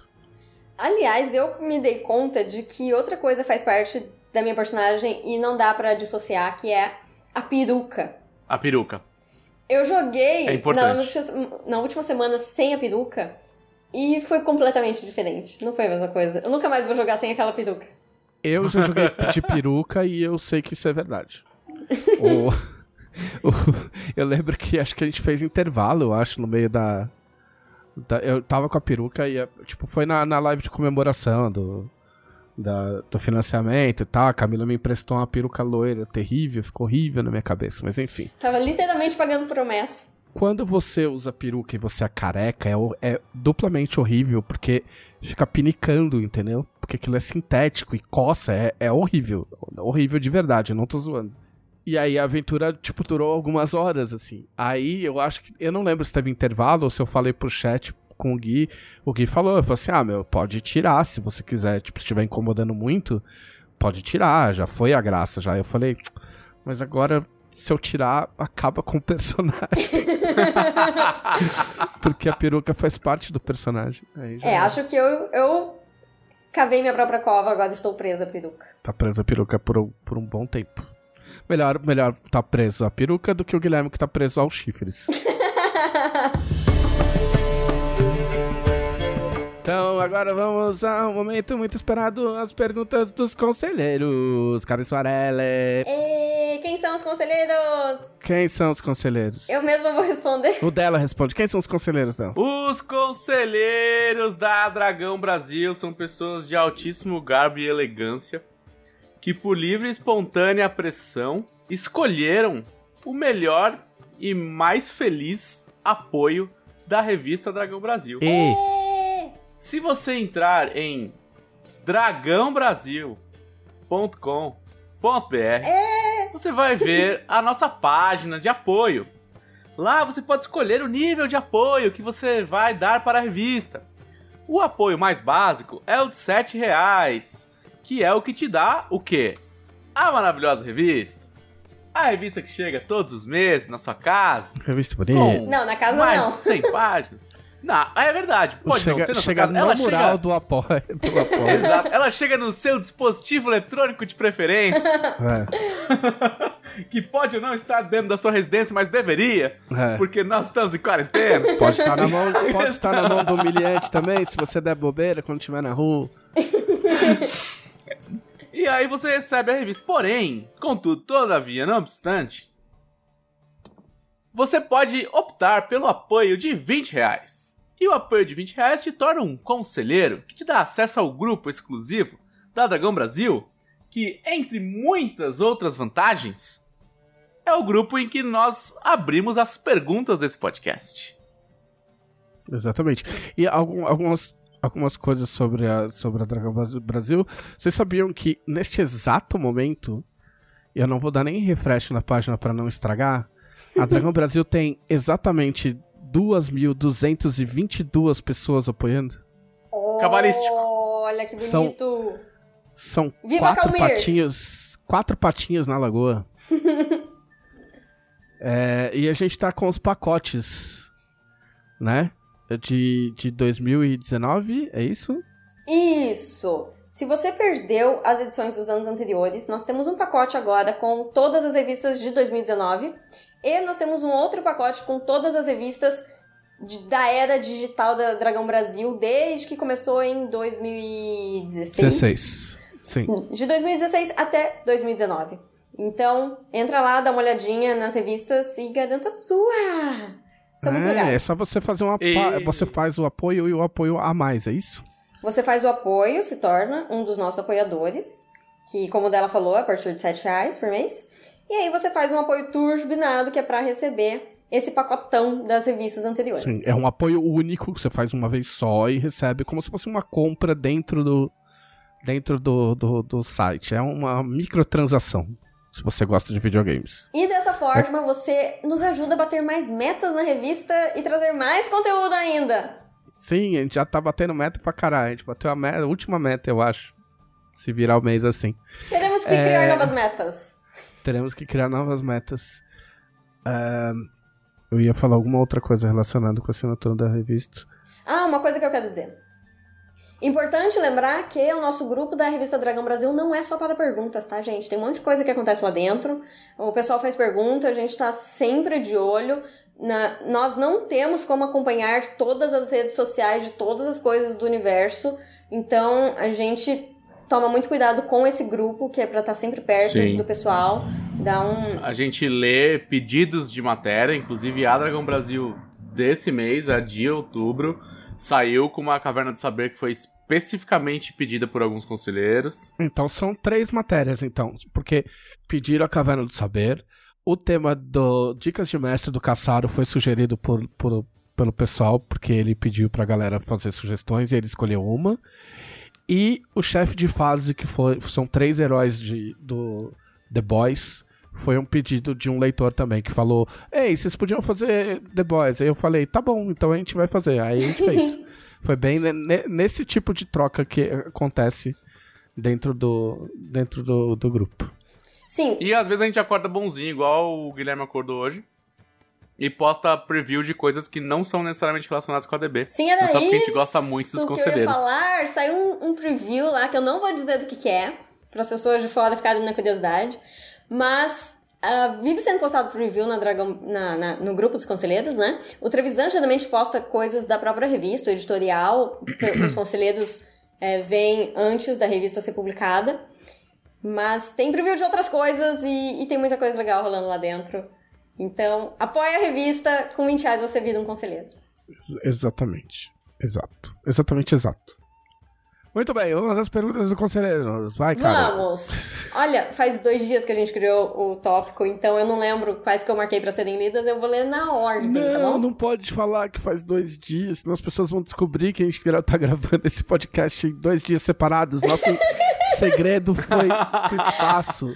Esse segredo já tava no espaço no grupo dos conselheiros, porque a gente avisou que caiu a luz. É verdade, mas você, você que ouvinte, tente descobrir aonde acabou o podcast segunda-feira e é onde ele foi retomado hoje. É, vamos, vamos ver, ver se você descobre. Consegue descobrir onde está a emenda, porque nós somos muito bons. Jogou a Adonis na fogueira agora. Não, Adonis não, tô, eu tô, tô, tô confiando no nosso taco. Mas vamos lá, vou fazer as perguntas na ordem que estão aqui.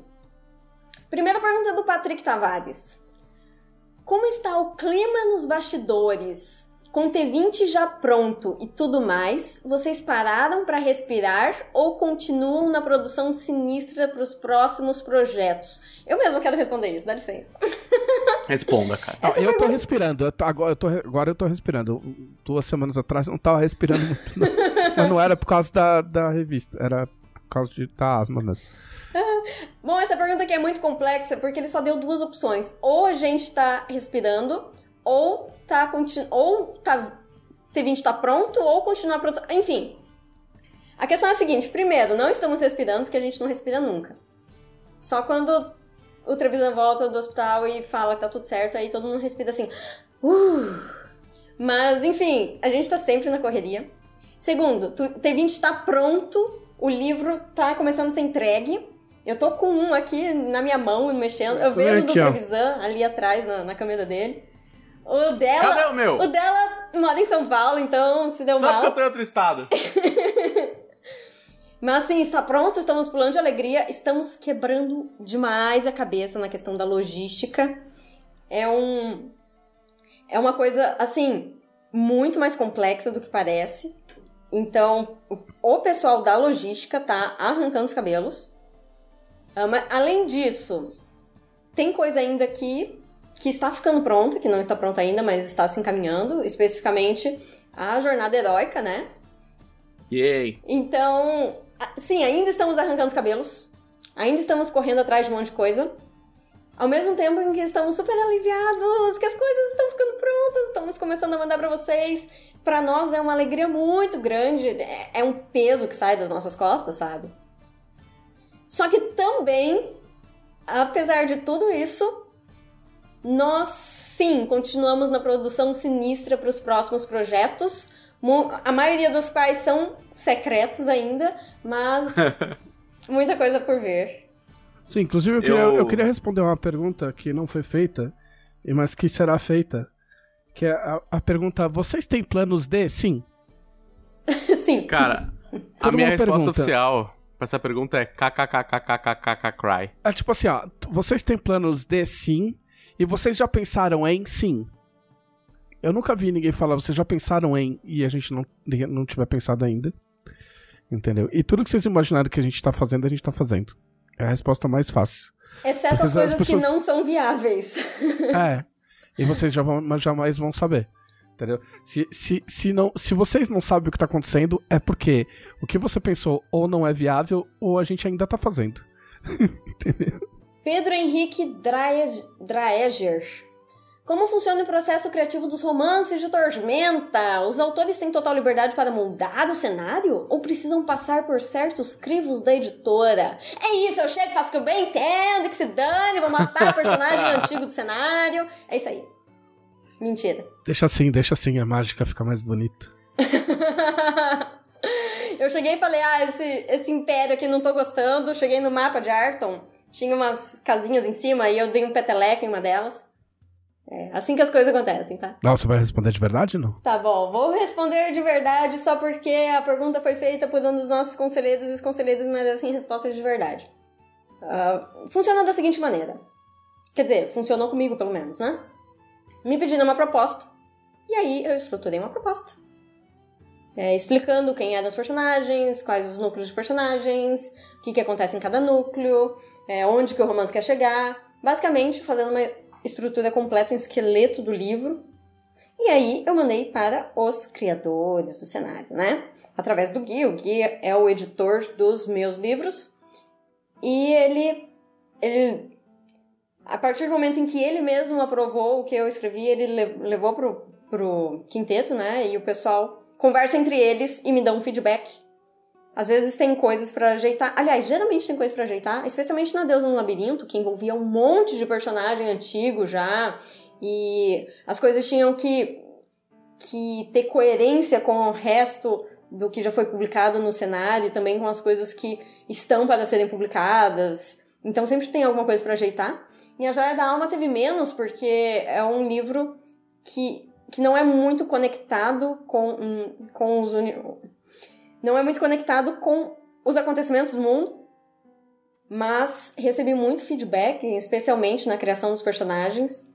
E uma vez que está definido o que, que vai ter no livro, aí sim, aí a, a forma, ou como escrever, é uma coisa que, pelo menos nos meus livros, foi bem livre, tirando aquela parte de A Deusa no Labirinto, que o Leonel olhou e falou, tá muito pesado, diminui um pouco. Só que... Essa foi, essa, cara, essa é a melhor história, a minha história favorita, essa. Esses dias eu tava futricando nos meus arquivos e eu achei a cena deletada. Não. Eu tenho um monte de coisa, tem um monte de coisa antiga do, dos romances do Leonel. Eu achei, eu achei um arquivo, de, não lembro de qual dos, dos três livros da, da trilogia Tormenta, com as minhas anotações pro Leonel. Numa época em que o Leonel ainda não era um criador de Tormenta, ele era um autor de Tormenta. E era, eu era muito... Aquele tipo de comentário sem filtro. É, porque, eu, porque hoje em dia eu não sou mais assim, mas eu era bem, tipo, porra, pra que isso, caralho? Tá ligado? De novo, de novo, não sei o quê. É, mas é, ler hoje é engraçado. É que, é que existe, existem os, do, os dois jeitos. O autor pode chegar com uma proposta e falar, galera, eu tive a ideia de fazer um livro assim, o que, que vocês acham? Aí a gente pode virar e falar, não, não rola, porque a gente tem uma ideia ao contrário. Ou tipo, ah, pode ser, pode rolar, vamos conversar. Aí a gente ajeita a ideia em conjunto e o livro é feito, entendeu? A gente pode também precisar que, tipo, ah, precisa, precisa que aconteça X.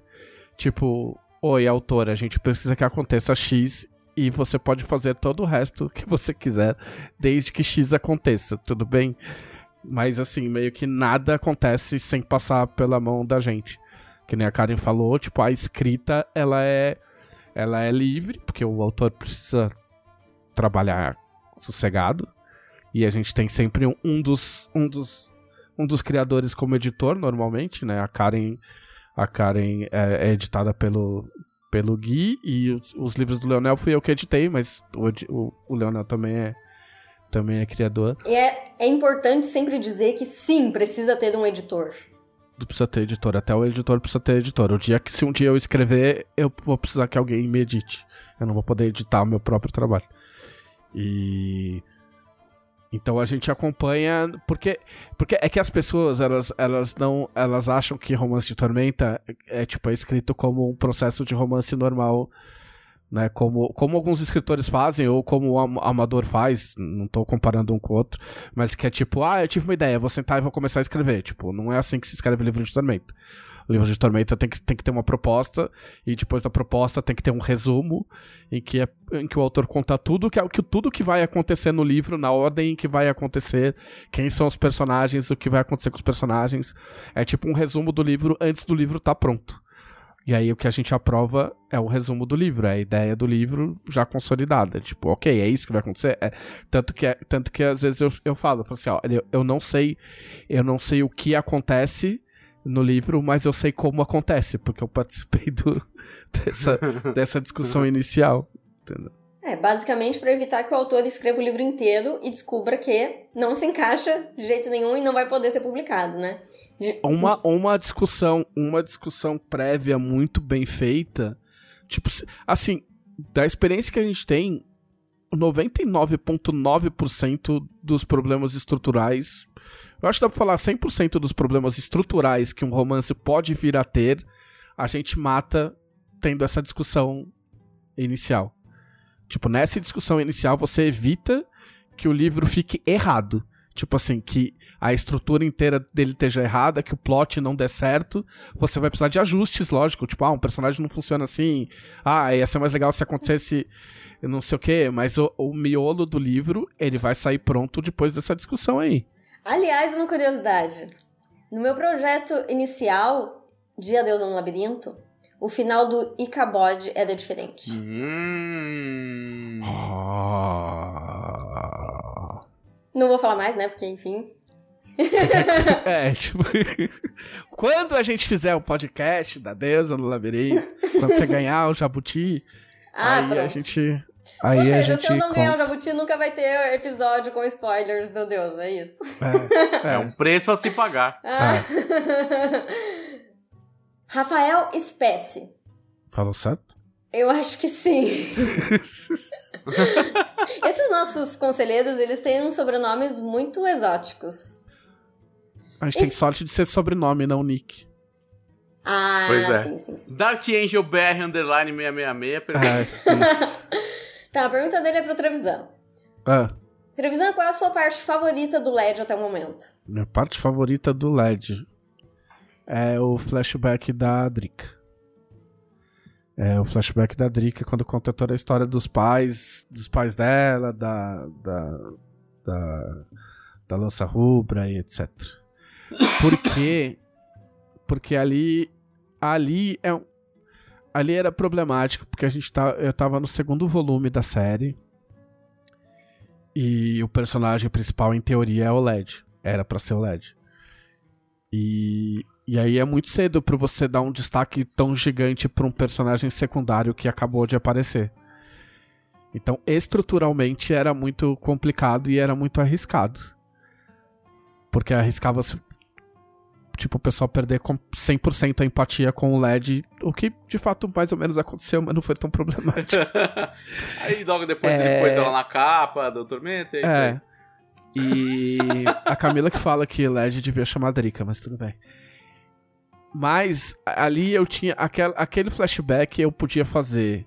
Eu podia fazer de dois jeitos. Eu podia fazer o método Cassaro Eiichiro Oda, ou eu podia fazer o jeito que eu fiz. Porque todo aquele flashback que dura um volume inteiro, ele podia ser resumido em duas páginas, se eu quisesse. Podia ser só uma lembrança resumida em duas páginas e beleza. Só que se eu fizesse assim, eu nunca, nunca mais ia ter a chance de contar a história que eu contei. E eu achava aquela história muito legal pra não ser contada. E aí eu resolvi arriscar e deu bom. Funcionou. Então... Elvis Benayon pergunta, ele fala o seguinte: falem da expectativa de vocês com a entrega de Tormenta vinte aos financiadores. É um pouco repeteco da primeira pergunta que eu fiz, mas eu gostei dessa pergunta só porque eu quero dizer que vai tirar um peso gigantesco das nossas costas. Eu mal vejo a hora de ver as pessoas recebendo isso em casa e tirando foto e postando e falando, chegou! Ah, minha expectativa é que eles sejam entregues. Aliás, diga-se de passagem que esse vídeo, até onde eu sei, o Gui não publicou. Foi num, num, numa época antes da Karen se descabelar publicamente na internet. Mas quando eu recebi quando eu recebi o Tormenta vinte, eu sabia que ia chegar naquele dia e eu tava tipo, ah, tá chegando mais um livro da editora, vamos ver como que ficou a impressão e tudo mais. Sempre que chega um livro eu dou uma boa olhada nele, né? E aí quando chegou e eu peguei o livro... Na hora que eu peguei o livro na mão, eu comecei já a me descabelar. E eu... Aí o Gui começou a filmar. E eu olhando, eu olhando o livro e... Uau! E eu nem sabia dizer exatamente por que eu tava chorando, mas... E, e aí a gente é, tava indo por... almoçar, ele terminou de fazer a comida e a gente sentou pra comer e eu não conseguia comer porque eu tava chorando em cima da comida. Eu acho que é porque é o primeiro, sabia? Salgou a comida. Ou você faz isso com os, com os romances, você faz isso? Não. O quê? Fica assim, descabelada, quando você pega o impresso? Nunca me descabelei. Eu nunca me descabelei nem... Ó, eu, meu cabelo é muito penteado. Eu nunca me descabelei Nem quando eu recebi meu primeiro livro, quando chegou da gráfica, eu não chorei daquele jeito. Eu só sorri, fiz post, dei foto, mas quando chegou o Tormenta vinte foi, não, foi um quando, escândalo total. Quando eu recebi o primeiro L E D, eu chorei por uns cinco minutos e, e deu. Porque fazia anos que eu tava tentando fazer uma história em quadrinhos, eu nunca tinha feito nada daquele tamanho, foi um parto, enfim. Mas, normalmente, eu tomo bronca. Eu já tomei branco de várias terapeutas no decorrer dos anos por causa disso, porque eu sou o cara mais foda-se pra quando chega o impresso. Tipo, eu pego na mão, folheio e falo, ah, legal, tá, tá, tá certinho, e boto do lado. Tipo, e, e é isso, e aí deu. Tipo, eu não vou mentir, o Tormenta vinte foi igualzinho. Eu sentei ah, com a Camila no... Eu sentei com a Camila no sofá, porque a Camila tava querendo ver, mas ela não queria ver muito, porque ela gosta de ter o dela e ver o dela. Não o dela, o, o livro dela. Não eu. É. E aí eu sentei com ela, dei uma folhada, ela, nossa, ficou muito legal, é, me deu um abraço e tal, eu falei, ah, beleza. Aí coloquei aqui na pilha, tá aqui na pilha. Ai, que sangue de barata. Assim, ah, eu sou assim, com a Dragão também, a Dragão, eu, eu, eu faço Dragão e depois eu mal, mal leio, tipo, eu só quero saber se tá tudo certo e... Acabou, acabou. Tipo, bola pra frente, tá ligado? E minhas, ter- minhas terapeutas sempre disseram que não, que tipo, que você tem que, pô, tem que valorizar mais, não sei o quê, blá, blá, blá. E eu fui, tá, mas já tá pronto. Tipo, já foi, acabou. tem, tem mais coisa. Você vai, cho- você vai chorar, Adela, quando você receber a Jornada Heróica? Quando eu receber? Eu tava é. lendo hoje a, a, a prova... digital, e eu já tava com arrepios. Ah, mas é que você é virgem, né? Você, tipo, tipo agora que você tá fazendo os maiores trabalhos de R P G e tal, não sei o que, você ainda tem a, a história do dela de onze anos, blá, blá, blá. Entendeu? Daqui a pouco passa. Não, não deixa... Por que você quer que as pessoas sejam tristes? Porque uma hora mágica acaba, cara. Entendeu? Tipo, não existe magia. Discordo. Hoje é o meu dia de discordar com tudo que o Trevisan fala. Não, mas, Karen, você é, você é uma pessoa mágica. Você é igual, você é igual ao seu personagem do, do Fim dos Tempos. Você tá fora da curva nessa... É, você tá fora da curva nesses níveis de empolgação, entendeu? Ó, eu vou ah, falar eu sou assim, muito cético com essas coisas. É. O... O meu texto de abertura da, da Jornada Heróica, se a Camila não chorar, eu falhei na minha missão. Cara, normalmente é assim, é, tipo, é, cara, a Camila chorar é o padrão. Exato. Entendeu? É, o meu, é a minha linha de qualidade. Cara, eu, teve certa vez que eu fiz o Gui chorar. E eu nunca vou esquecer. Isso é difícil, você oh, devia ter filmado. Louca, aí sim, é. Você devia ter filmado. Pois é, infelizmente não filmei, mas eu filmei com os meus olhos e a, a imagem tá pra sempre na minha memória, porque, olha, eu nunca tinha visto ele chorar por motivo nenhum. Até aquela cena de A Deusa no Labirinto, ele sentou e falou, vou editar este capítulo da Karen. E aí quando eu olho, Gui, você tá, tá doente? Tá, tá tendo crise de asma? O que, que foi? Você espirrou? Ele, não, olha pra mim. Deu, ah, o que foi? Você tá com rãs correndo no nariz? Ele, não... Aí eu fui ver, ele tava tipo... Uá, uá. E foi... Mas é que... Deixa eu ver aqui é qual cê... que é o nome do capítulo. Peraí, é, é muito bom. Diga. Gui o Chorão é o nome do, do, do, do capítulo. Não, mas é que, é que editar romance é mais... Eu acho que é mais legal que escrever romance. Porque, tipo assim, cê, você é o primeiro a ter o contato com as coisas. Você ainda pode mudar as coisas. E você não precisa nem escrever as coisas. Entendeu? Então, tipo assim, o lance de você ser o primeiro leitor de um, de um, de um trabalho é um bagulho muito foda. Eu li, eu li as coisas do Leonel, tipo, muitas vezes, principalmente no, no, no Flecha de Fogo, que eu não tive quase trabalho nenhum, porque a gente já trabalha junto há tanto tempo e o, e o Leonel também tem tanta prática que, tipo... A gente teve poucas discussões de mudança. Discussão de mudança a gente não teve nenhuma. De discutir mesmo, de bater o pé e etcétera. A gente teve, tipo, concordâncias e, e sei lá. Mas muitas vezes os, os, os comentários que eu faço é, é tipo... Ah, que foda. Porra, que legal. Filha da puta. Como é que você faz isso? Tá ligado? Então, acontece que o que eu fiz, o Gui sabia que eu ia fazer. Só que aí quando ele leu o negócio feito, ele ficou emocionado. Eu achei aqui, eu tô com o livro na mão... O capi- é o capítulo oito da parte três, ele se chama Herança e se passa na residência dos Aurélios Lumantubários. E quem, quem já leu o livro, eu acho que vai saber que cena que é essa. Tá, mas não conta. Não, não conta. Né? Quem não leu o livro ainda, então, tá moscando, porque, pelo amor de Deus. Damos tempo pra mais uma pergunta só. Última pergunta, e essa eu quero que vocês dois pensem muito bem e respondam com muita parcimônia. Pergunta do Matheus Borges Zideric. Primeiro, parabéns pra Karen pela indicação ao Jabuti. Êêêê! Êêêê! Pergunta pro Trevisan. Qual ah. a possibilidade de a Dragão Brasil voltar a ter, volta e meia, aqueles mini suplementos da época das bancas, como Panteão e Temporada de Caça? Não sei. Como assim, Trevisan? Não sei opinar. Não, é porque assim, as pessoas falam essas coisas e já pensam no trabalho que vai dar. Ah, e aí, olha, mas, aí eu meu penso Deus, se isso, é muito morto. Eu penso se isso encaixa no tempo que eu tenho pra fazer a revista. Então eu... Ô, Trevisan, o que, que você é? faz da meia-noite às seis? Meia-noite às seis, até as, é. até as duas da manhã eu jogo videogame, depois eu durmo. É. Eu vou aí então, dar um tapa em vocês dois. Da... Vocês têm a... Tem das duas. Hã? Tem, tem das duas às seis. Pra você fazer ó, coisas legais como essa. Não, eu não vou fazer nada. Existem pessoas como, vo- como você na equipe agora pra fazer coisas legais enquanto eu durmo. Por que, que você tá brava, Karen? A Karen tá nervosa, gente. A gente ainda não sabe o porquê. Eu tô nervosa. Ah, deixa pra lá. Eu acho que de- deixa assim mesmo. Eu acho que eu entendi o que você queria falar, mas não é o que você, eu também, não mas é é que, você tá é, fal- é, faz- fazendo, falando.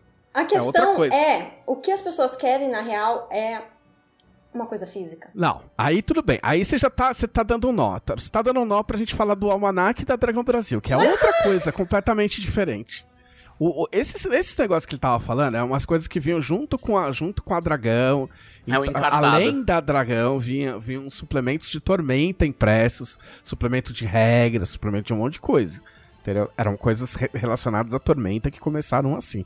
O que a gente tá fazendo é um compêndio da Dragão Brasil, não é isso, Felipe Della Corte? Como é que vocês me falam isso assim, tipo... tipo... Eu nem sabia se podia falar, mas agora eu tô automaticamente é, a, habilitado pela nossa gerente de marketing. A gente tá discutindo então... isso há tanto tempo que pra mim já era é. uma coisa sabida publicamente. Mas não era, gente. Só quem sabe isso são os conselheiros que estão dentro do grupo. Então, é, a gente vai fazer um Almanac Dragão Brasil.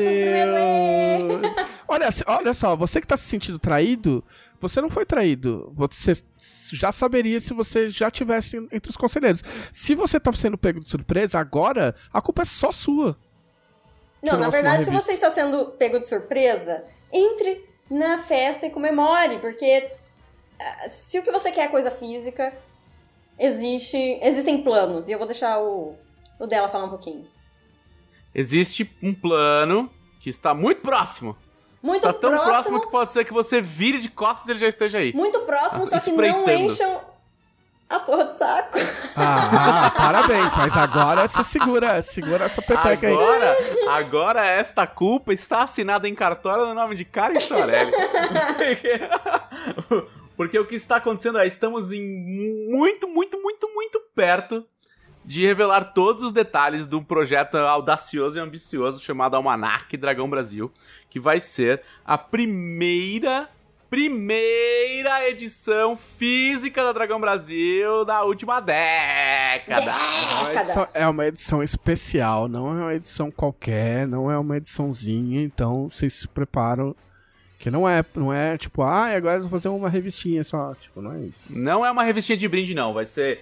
É um, um produto de coleção, né? É pensado para ser um produto de qualidade de colecionador. Premium, premium. Premium.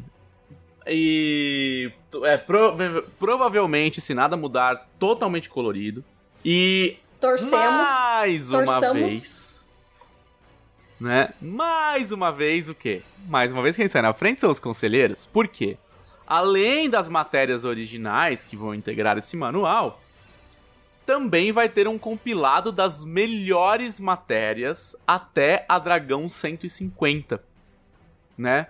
A Dragão que, que, que começou a versão digital, né? Aquela de Stranger Things, que foi a cento e treze, até a cento e cinquenta. E quem vai votar as matérias que vão entrar no Almanac, adivinha quem é? São os conselheiros da Dragão Brasil! Sim, eles já começaram a votar, inclusive. Já tem coisa eles votada. Eles já começaram. Então, até, até o final do ano, a gente vai ter mais votações para definir todo o espelho da revista. Mas as matérias originais vão ficar aí como surpresa em, até para os conselheiros. E o manual está previsto para ser lançado ah, não, não, em não, não, fevereiro. Não. Não, não, não, não, não. Aí eu vou vetar. Pronto, aí você se fudeu. Tá bom, tá bom, tá bom. Não, é não, não, é, não. Essa é a previsão que tá no site. Previsão é... é... É, previsão, previsão vocês querem saber demais. Deixa pra lá, na hora que a gente divulgar a previsão, a gente divulga a previsão e é isso. Tá bom, então a previsão é quando der. Mas teremos, é quando a gente divulgar. Teremos coisas esse ano. Novidades. Novida- Novi breves em idade? Último recado, vai. Enquanto não tem novidade sobre isso, lembre-se sempre de acessar o site da jambô editora ponto com ponto b r, garantir as suas publicações, temos muitas coisas legais, tem A Deusa no Labirinto, livro finalista do Prêmio Jabuti, tem todos os romances de Tormenta, de literatura de R P G, temos Jambô Curadoria com um monte de livros legais, inclusive o livro novo do Eduardo Spohr está em pré-venda uh. no nosso site, entra lá, pega o livro do Spohr, que inclusive se passa em Roma, e... Momento! Vai lá, pega o livro do Spohr, pega o meu, pega o T vinte, já leva tudo em um pacote só, aproveitando que em compras a partir de cem reais o frete fica por conta da editora. A editora paga o frete para chegar aí na sua casa. Ah, eu vou recomendar o livro lá do The Leftovers lá pro, pra curadoria. Boa! Este foi o podcast da Dragão Brasil, a maior revista de R P G e cultura nerd do país. Até semana que vem! Até! Ei, ei, ei, ei.